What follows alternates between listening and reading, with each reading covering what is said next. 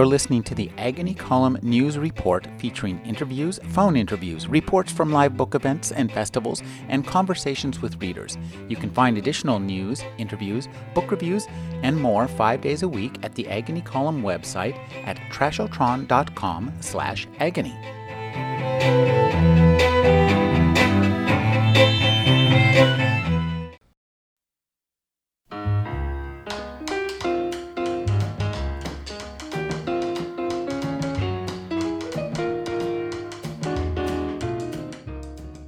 Good morning and welcome to Talk of the Bay. I'm your host for Talk of the Bay, Rick Kleffel. Today, William Gibson. He's the author of Neuromancer, the man who helped create the internet as we know it today. He's one of the originators of the cyberpunk genre of science fiction, and he's here to talk about his new novel, Spook Country. And he'll be taking your questions, and we have questions from over the internet. We also have with us Lyle Troxell and Sean Cleveland from Geek Speak, all here on Talk of the Bay. Stay tuned. Talk of the Bay is supported by Gateways Books and Gifts located at 1126 Soquel Avenue in Santa Cruz. Cynthia Koppel discusses how to lose weight, improve digestion, and energy naturally with Ayurveda Wednesday, June 11th at 7 p.m. at Gateways. Details at 429 9600. The views expressed in this program are not necessarily those of KUSP. Well, ladies and gentlemen, let's uh, say hello to William Gibson. Uh, William, I'd like to talk to you first about your new book, Spook Country. One thing that I noticed about it when I was uh, revisiting it again recently was that there's a theme in this novel that I think carries through all your work, in which we have um, a, a means, a technological means of putting something between us and the world so that there's a way of filtering our vision of the world. We saw the, the spectacles um, that Molly wore in Neuromancer, and we have the locative art spectacles that um, enable us to see um, art across the around the world imposed on our natural environment.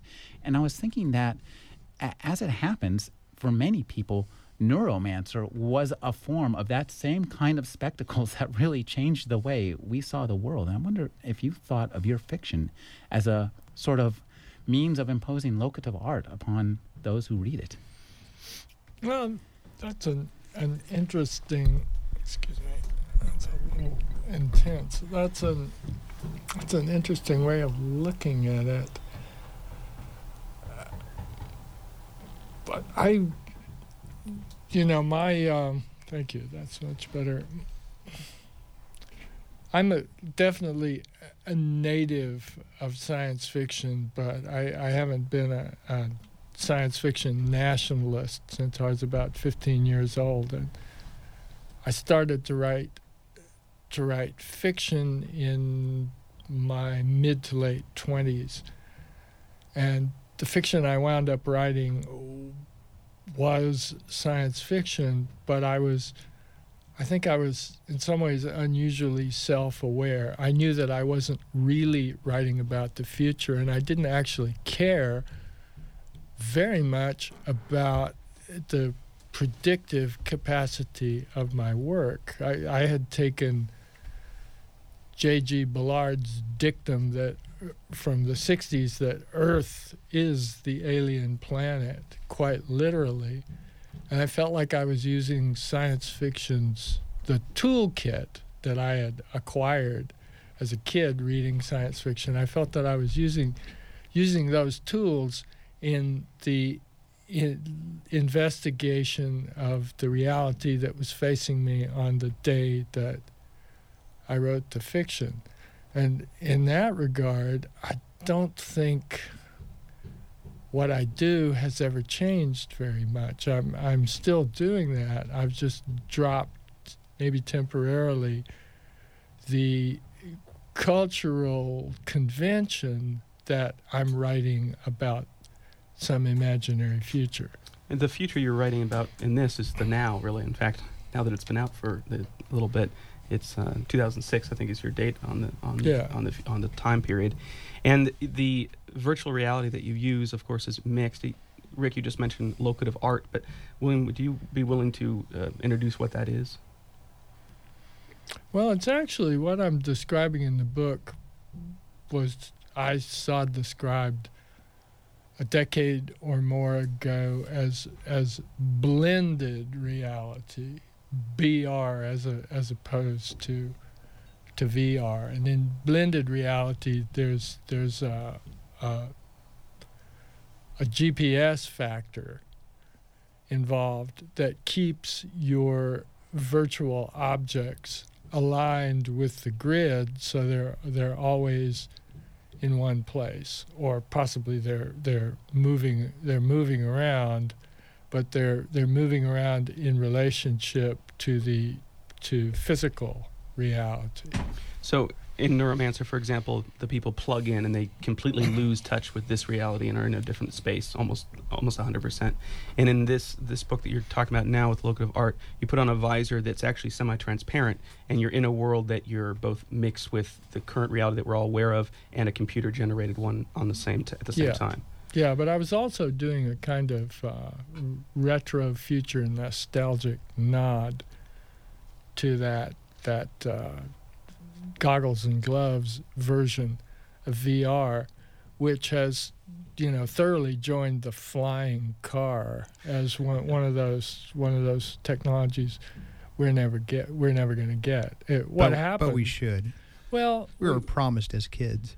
yeah, but w- what turned out what turned out to override that is if the if the uh, content of the the medium is sufficiently engrossing, you don't need any you don't need any helmet. Yeah. I, I don't people playing playing those those massively multiplayer uh, online games don't need any goggles. They're like in in the game, and the old model of the old model of VR was the product of a day in which cyberspace had not yet turned itself inside out and and colonized the entire physical Well, what do you mean by that? Are we living in cyberspace now? I think we're we are. I think I literally think we are, and I don't I don't think we're really aware of it yet. Well, right before we started the show, I went ahead and th- opened up my portable device and Twittered, basically telling a whole bunch of people that subscribe to me that I'm speaking with you live now on KUSP, and realized that, of course, that that's that's my connection to the virtual space, Yeah. and I have it on me all the time. So is that kind of what you're talking about? Well, yeah, that and if we could if we had a if we had a pair of magic goggles that allowed us to to see packets of information traveling between devices. Can you imagine what a street in New York or Paris would look like? Would just be completely completely busy and cluttered with the wireless information Yeah. that's that's being ex- being exchanged. Cyberspace used to be something that you'd have to sit down at a big machine to access, and what we what we have now is something very different. We live physically we physically live in a cloud of disin- disinformation, but it's invisible, and our interface devices don't don't allow us to be Overwhelmed by it. yeah to be to be overwhelmed by it but when i started writing the other place cyberspace was the other place and it was exotic and romantic but today the other place is where you don't have wi-fi the other place has become a lack of connectivity and that's what we register as whoa that's different Right. You can want to talk to William Gibson. You can call us at 1 800 655 5877 or 476 2800. I'm your host, Rick Kleffel, joined by Lyle Troxell and Sean Cleveland. We've got William Gibson here. William, uh, one thing I noticed uh, across, or actually, this is a question from my wife. Uh, she noticed that you have a lot of female protagonists. You use female protagonists a lot in your work. Could you talk about why you choose female protagonists? Well, they're, you know, I find them better company over the over the long haul uh, of writing a book.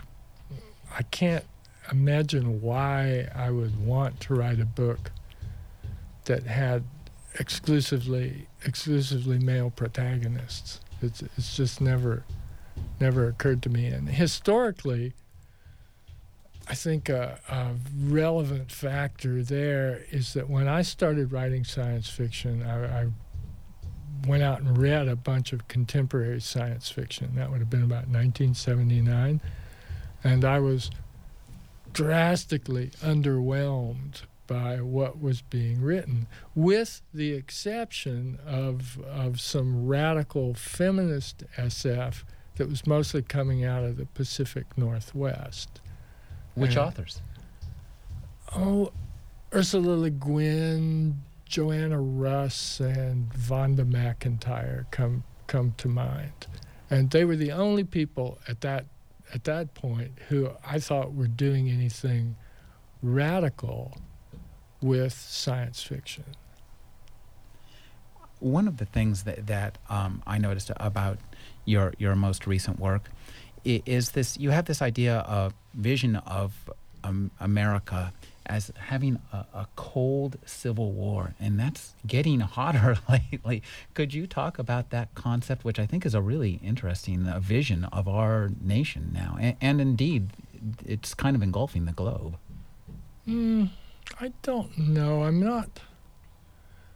I don't actually have. I don't have an expressed political philosophy much, and one of the reasons I I write fiction is to discover where I am at the moment, and this book is this book is set in the year before it was published, or the year before it was first published. So it's actually set in the year in which I wrote it. It's mm-hmm. kind of early in the year in which I wrote it. And one thing, if you if you follow if you follow the background very carefully through the book, you realize that most of these characters, with the possible exception of, of one or two, don't know anything about the the uh, information harvesting operations that, that were were underway in the United States at the time this action is taking place. I think Mr. Big End knows because he's he's he's going to get set up with a dark net, and he's long since quit trusting trusting the Right. telephone. Now, a dark net is something like the internet, but not connected. Yeah. That's a really interesting uh, idea. I like that. we have a question uh, from phoning question. Uh, they're offline. They say Timothy Leary, neuromancer to computer gaming world. Funding fell through. Uh, Do you have any similar ventures in the future, either for the big screen or on the computer? Mm, well, Tell us about I- the Timothy Leary thing. That's it. That's fascinating. that I've so I never knew all of what I never knew all of what Tim was up to. I don't know if I don't know if a- anyone did, and it was a, a long time ago, so I actually don't know. There is a a sort of there's a very old neuromancer film deal that the clock is running out on. So there's a, some remote chance that someone may be able to to get a, a studio deal to make a feature of neuromancer before before the last possible day. But it, It usually yeah, happens that way. yeah, but I'll believe it when I see it. Are you interested in working on a film like that, or would you just let it go? I given you know given the experience I've had with that sort of thing, I think I'd I think I'd just let it I'd just let it Cross go. your fingers and hope they did Well, a good job. I wouldn't even I wouldn't even do that. I just you know pay no attention and go to go to see it when it when it comes out. And uh, chances are I, I wouldn't be that enthralled with it, but it Yeah. wouldn't it wouldn't be my aesthetic responsibility. Mhm. Well, it's not your form. Ha- have you written anything outside of uh, prose? I mean, uh, have well, you I contem- wrote I wrote the the screenplay for the the feature film we shot as Johnny Mnemonic, but it, it, that wasn't what you got to see when Johnny Mnemonic was was released. And I, and I wrote a couple of X Files episodes, mm-hmm. which are that which was you know the it's kind of the two extremes of my screenwriting experience with Johnny Mnemonic and the X Files. It's sort of the the bad and the good. Did you like the X Files experience? Yeah, very much. And one of the things that's great about that is that that the relative degree of freedom you have in terms of seeing what you know, deciding what you want to write, and seeing what you want to write realized on the screen was, was much, much, much, much higher. There's something to do with the difference in the amount of money involved. X Files was about a million dollars an episode wow. when I was doing that, and you know, feature feature films are, are a lot more. Hmm. I um I know that you don't claim to be a futurist, though people try to put that label on you all the time. I guess I'm to some degree a futurist. And when I'm reading the most recent book that's talking about the now and how computers are used to track things and how GPS is almost ubiquitous, it's really easy to put it in a small device. I kind of think about where the next step is, and I'm seeing a lot of parallels in some of the locative information that you're talking about as an art form and also for tracking part of the main plot line of the book. Um, and I'm seeing that the devices that are coming in people's hands have these features, and there's a few more steps necessary to do the kind of transparent overlay of more information. But we're I'm using it all the time for navigation systems. Yeah. I understand that you and your publisher came in together in a car with a GPS system. That's locative art in some way, or at least it's information that's coming from the net to some degree and helping you navigate the real world. Yeah, and every you know people are everybody lots of people are using that every day. The first the first locative art project I ever heard of was I think at Bloomsbury in London, and you'd go to go to an office in Bloomsbury, and they would give you would ask for and be given a sort of tablet with some sort of audio device on it and some GPS features.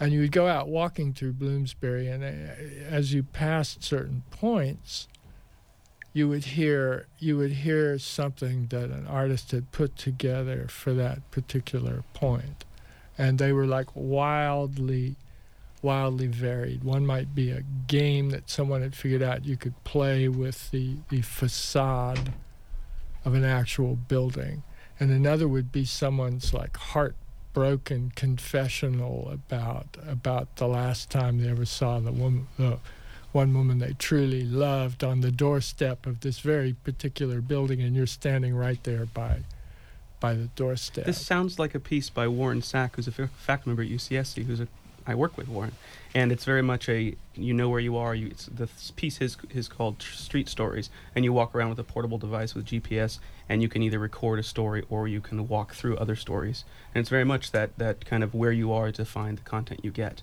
Yeah. Yeah. So I, that sort of put the locative art idea on on the map for me, and I was in, interested in using it in this book mainly as a sort of symbolic representation of of this feeling I have that cyberspace has turned its side, turned itself inside out and colonized everything, and we haven't really we haven't really quite grasped that yet. I think there's been a big change over the last decade or the past 15 years and we're still but we're still waiting for the next recognized change but there's i think there's been a big change that we haven't really recognized because it, it's been slow it's been gra- it's been gradual it's been gradual but steady it's the boiling a frog phenomenon. Yeah, we're, boiling boiling the cyber frog. Uh, we're taking your email questions, kusp at kusp.org, or your phone in questions at 1 800 655 5877. I'm your host, Rick Kleffel. We're here with William Gibson and Lyle Troxell and Sean Cleveland of Geek Speak. We do have a question from the internet. This is from Andrew Hagman. He's a doctoral student in the Department of English at the University of California, Davis. And his question is from the sky, the color of television tuned to a dead channel, an opening line we'll never forget, that opens Neuromancer to the annotated environments and locative art in spook country. Your writing consistently engages with intersections of technology and place or environment. would you please remark on the trajectory of shifts in your configurations of this technology, environment intersection, and the ways that it shaped your narratives from your early work to Spook Country? Wow. Um, That was a PhD candidate. That's a- it? yeah. yeah, well, that's a thesis right there. Um,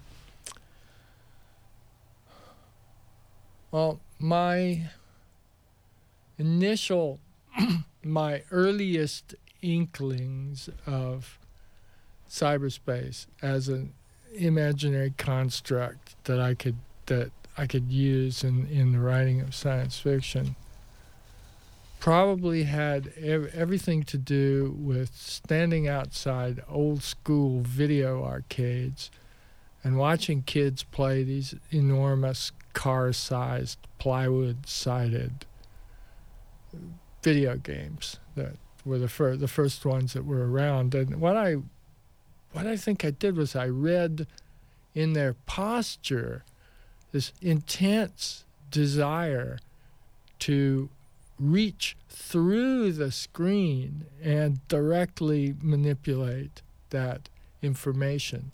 And just that their posture suggested to me that there was, in some sense, a reality behind the screen. Some place they couldn't get to but wanted to. Yeah, that were, there was this yearning to be there was this yearning to be beyond the screen. About the same time, I started seeing I started seeing ads for the earliest home computers, and I realized that these these home computers would be on desks and tables in people's homes, and that they had screens, and that behind the screens was some version of the same space that these kids in the arcade were yearning to dive into.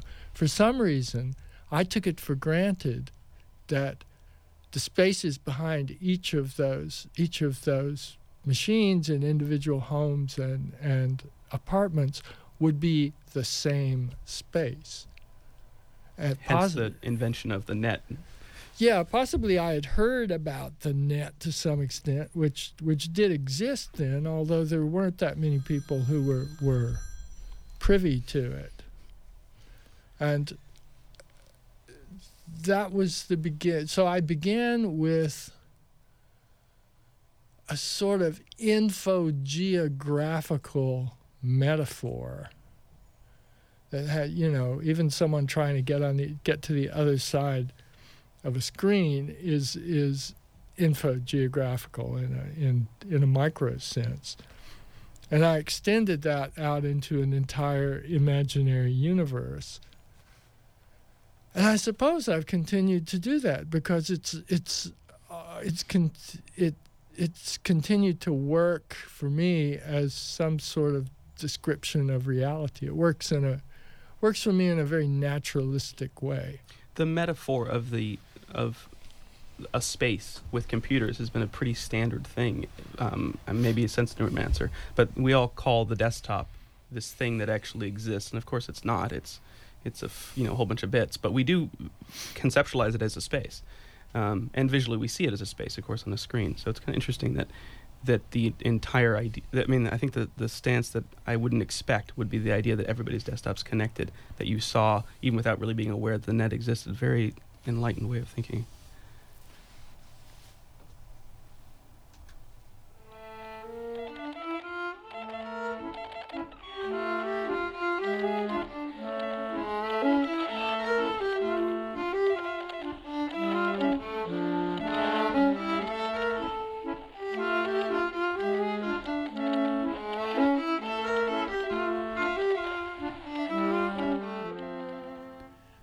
Talking with William Gibson, author of numerous science fiction novels, including Neuromancer. We're, we're back and we're taking your calls at 1 800 655 5877, KUSP at KUSP.org. We have an offline uh, question for Mr. Gibson.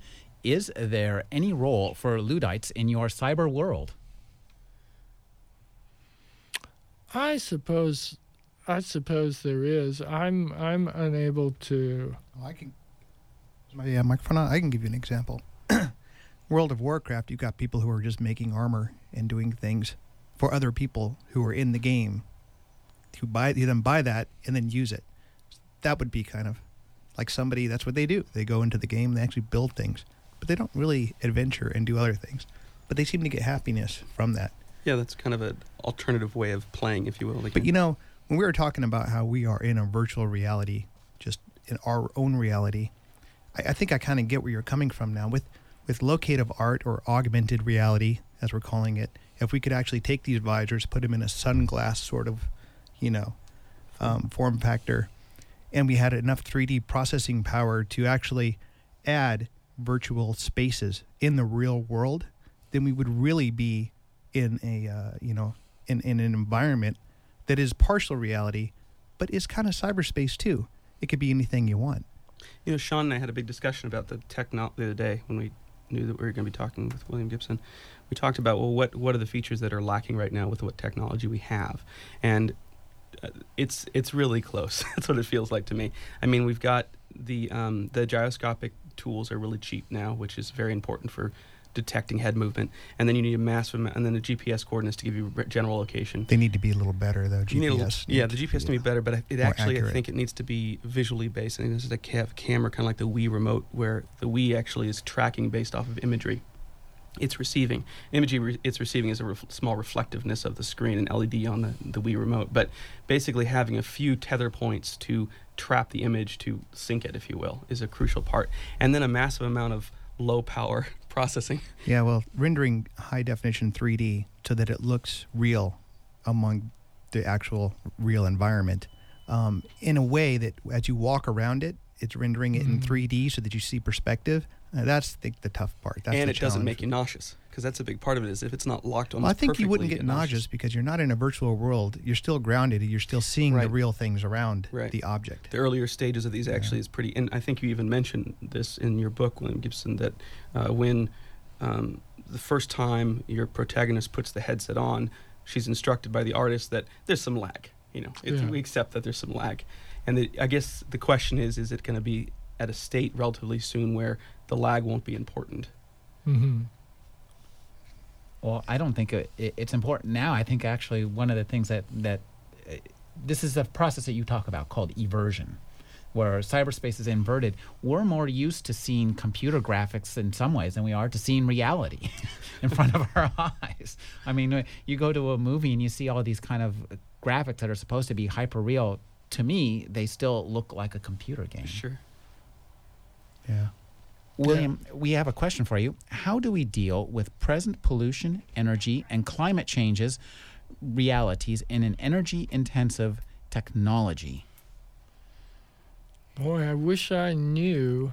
I, I'd have a whole other I'd have a whole other line of fiction. I, I would refer you to my colleague Bruce Sterling for that one, or to uh, another eh, probably also to the more politically progressive but more traditionally hard science SF writers. I, I'm sort of a you know, science fiction for me is is some kind of flag of convenience, and and it always has been. I'm as many science fiction writers I'm sure would happily tell you. I'm not really doing the the the real thing. Right, and and you've actually um, created a whole subgenre of fiction, I would say, and so in that you're not hard fiction, that's for sure. But um, do you do you read a lot of uh, hard fiction or hard sci-fi, like know, real I don't even read a lot of I don't even read a lot of science fiction any, anymore. The only science fiction I want to read is science fiction that couldn't have been written ten years ago, and there's hardly any around. Uh-huh. I think science fiction may actually be over. Science fiction, as we knew it as a historical entity in the 20th century, may turn out to have been part of 20th century modernism. Uh, my friend John Clute, the the science fiction historian and critic, has been saying that for the past five or six years.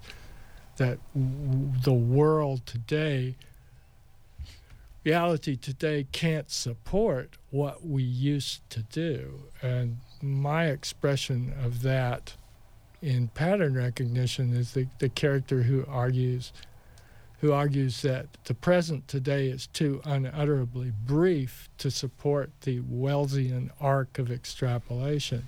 when H.G. Wells thought about the present, he probably thought it was a couple of, at least a couple of years long Mm-hmm. or a decade long. But for us, it's a news cycle or a fraction of a news cycle. The world will not hold still long enough to allow for classical acts of extrapolation. You literally can't do it today because you don't know where global warming, for instance, and that's only one factor, you don't know where that's going. Right. I think it's interesting when I was reading your book that you, you actually re- wrote in 2006 that so much of it is pretty valid still today. I mean, you're talking about the iPod with the, the white cables coming out of the ears, that's still going on. But it didn't have to be that way. It could have been that, you know, tomorrow Apple releases all black cables and that's what everybody has. And pretty soon your piece is dated right there in that timeline. And that's kind of what you're talking about that, that the now is not very long. Yeah, the now is not very long at all, and I'm all pained. It, I, it's it's really uh, a kind of skin of your teeth operation to write speculative novels of the very recent past, which is is what this is. Because, but with the iPods, for instance, the kind of things that come into play for me writing writing in that time frame, a friend of mine said, you know, they, that's not that's not the way they would do it. They would do it with these, you know, four four dollar ninety five cent keychain digital cameras, and and that would be that would do the trick. But I said, no, I don't. I want to be able to piggyback on all the money that Apple spent on making the iPod iconic. Mhm. Like I want I want to get those iconics for free and legally. And and the iPod is resonant in a way that uh, a made in China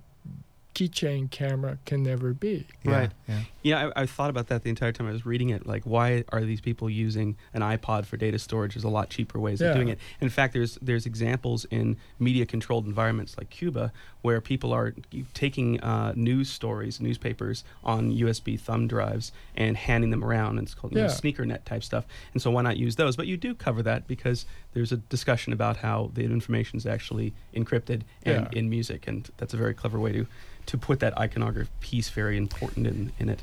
I was Also- I was surprised that you kept Tower Records in there.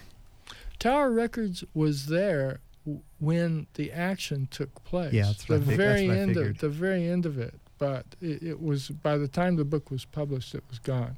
But I knew it was going to be gone when. So Yeah. you kind of want to hold on to it for a second. Yeah, but it was also uh, from it was such a notable part of the mm, geography of that very small piece of of landscape that that I worked so thoroughly there.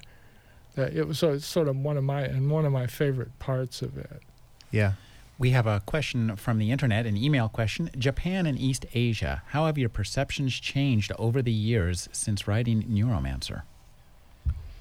Now, when I wrote Neuromancer, I hadn't been to Japan, and then Neuromancer became a sort of, of instant success, the scandal in Japan because I had a wonderful, crazy Japanese translator who did something uh, like terrifically transgressive with with his translation, and the book got a lot more attention than it than it would have would have done otherwise. So I got to I got to go to Japan, but I'm still like I still am like deeply in enraptured with with Japan and Tokyo in particular, and I think that I've come to I've come to suspect that that's because the Japanese had have had the most hairy, extreme experience of of techno shock. I, I think of any culture on any culture on Earth. They bought the entire Industrial Revolution kit from the British and the Americans in the 1890s, turned it on, and like literally blew their brains out. 30 years later, they were this huge military industrial machine taking over, been on taking over their, their part of the world. That didn't work out. They got nuked and and put back together by some actually fairly enlightened American policy.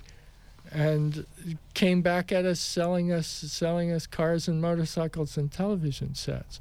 There's like no country on earth has a history anything anything like that. So I'm I'm always like deeply fascinated by by their approach to technology. That was always what I, that was always what attracted me. It wasn't because of their bubble economy. It wasn't because Times uh, Time magazine said that that they were taking over the world in the 80s. It was because of what happened to them in the 1890s mm-hmm. and in the Second World War, and then what they what they became. You you talk a bit about conspiracy in this book, but I understand that you're not a big conspiracist kind of person. What, what do you what do you think about the reality of potential small conspiracies like the one that's in, in the main arc of this book? Well, you know, there are conspiracy. The world is filled with with small conspiracies and and with some fairly large conspiracies too. Any any policeman knows that. But what we call conspiracy theory is something else. And my my rule of thumb for recognizing a conspiracy theory is any anything that anyone can explain to you over the course of two pints of beer that purports to explain a big hunk of history is probably a conspiracy theory.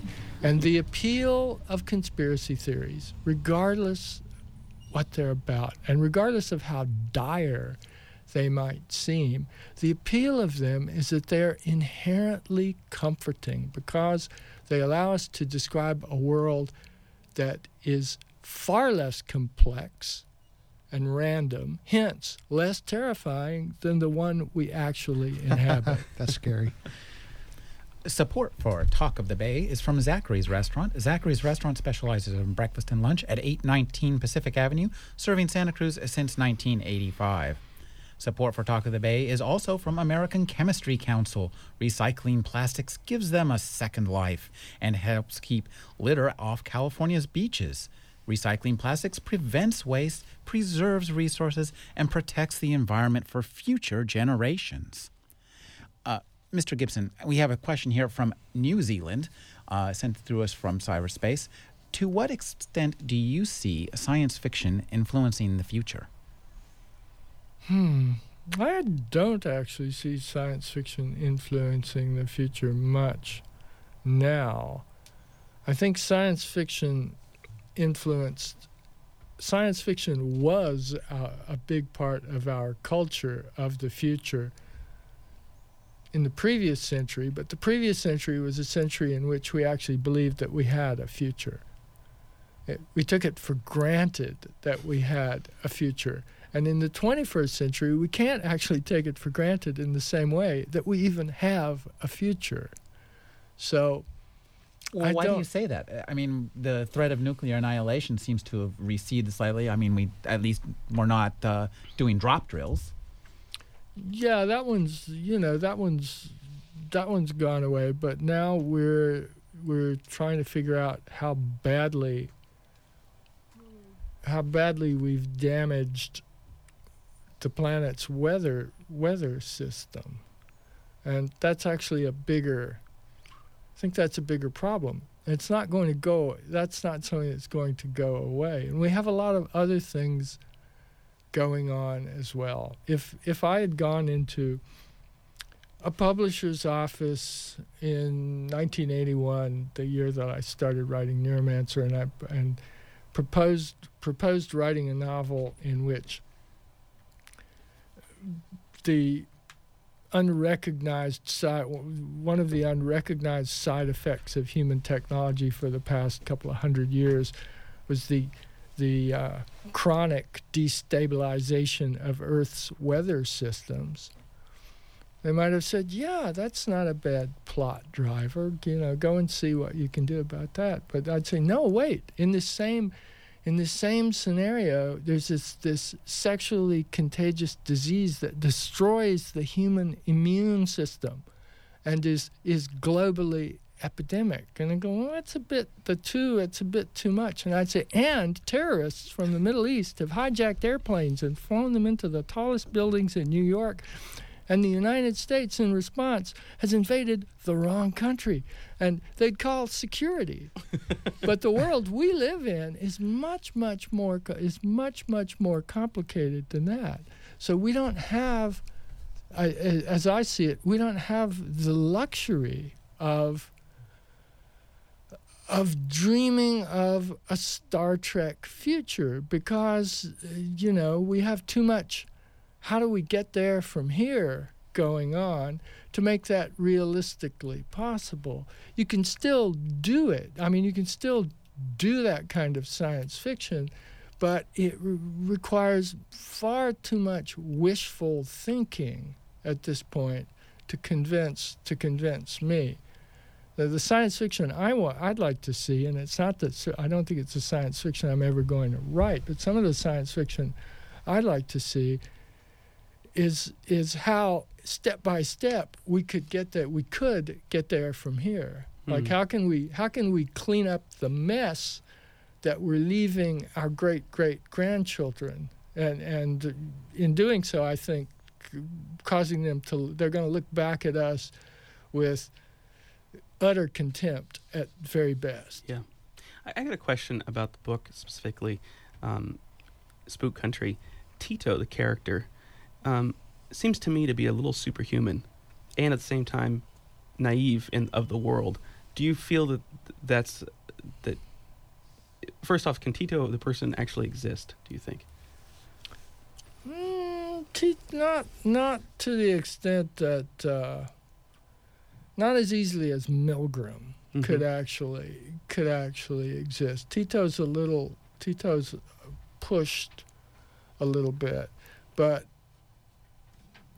one of the things with a, with a book like this is you perceive each character through each character's lens, you know, through each character's personality and, and each character's sense sense of of the world, and Tito, as a, a fully blown practitioner of Santeria, actually is having experientially the experiences of that those gods talking to him mm-hmm. and helping him whether that's actually happening in terms of the reality of the other characters is is up to the reader but Tito is convinced that it's Tito is convinced that it's going on yeah, I, I, I, saw that as an internalization, but I'm a bit of a uh, atheist or or such, so I didn't see that as an actual God manifestation. But in any case, do you think his actions and stuff is that of a person? Can a person really do the things he does,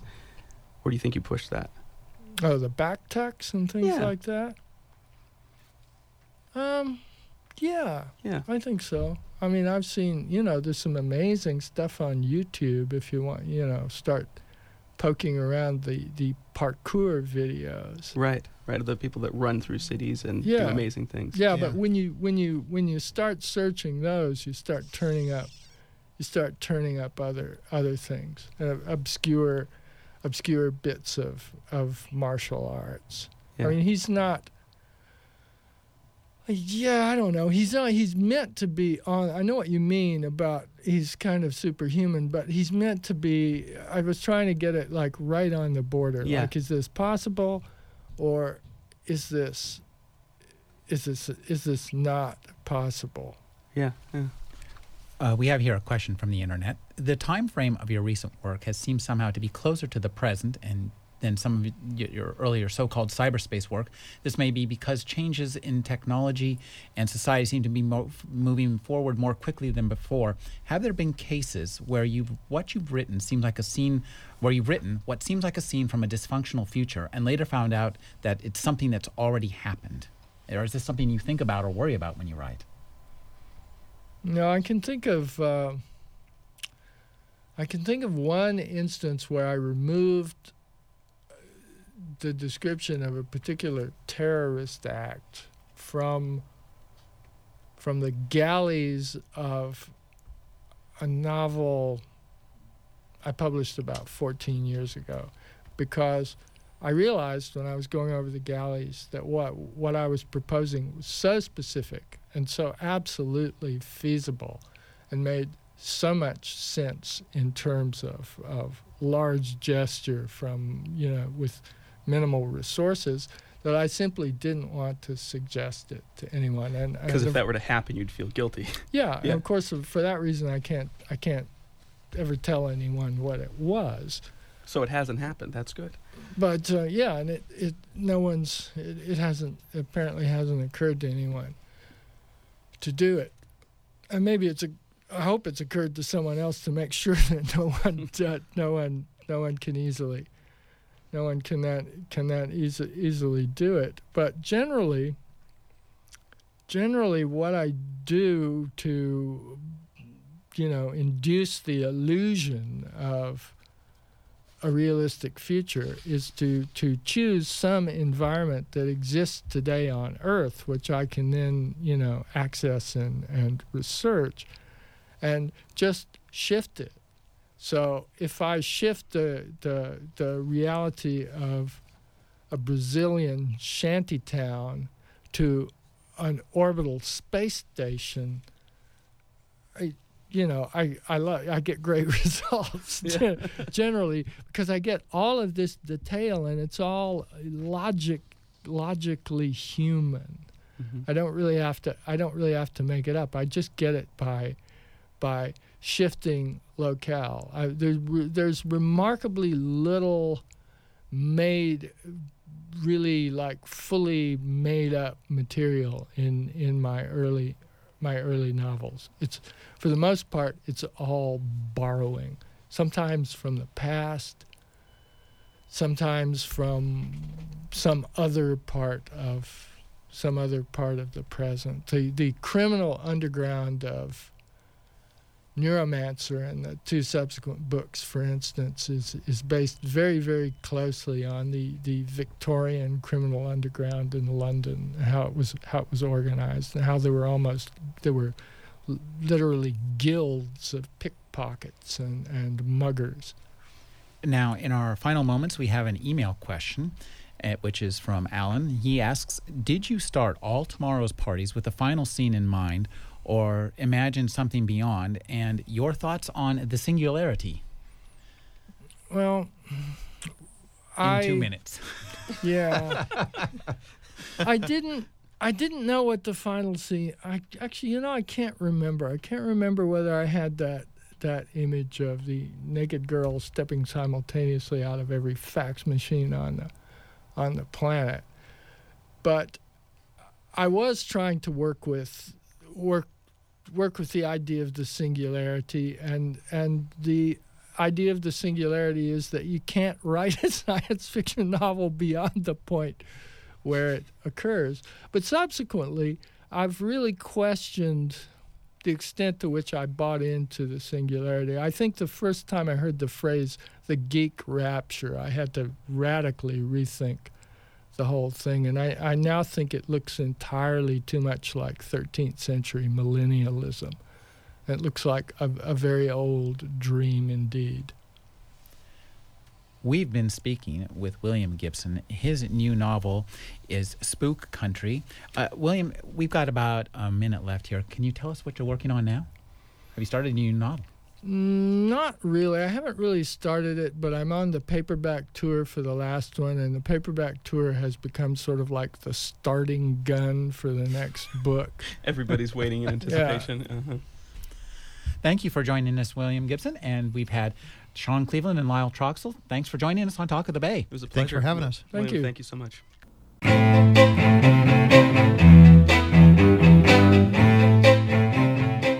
You're listening to the Agony Column News Report featuring interviews, phone interviews, reports from live book events and festivals, and conversations with readers.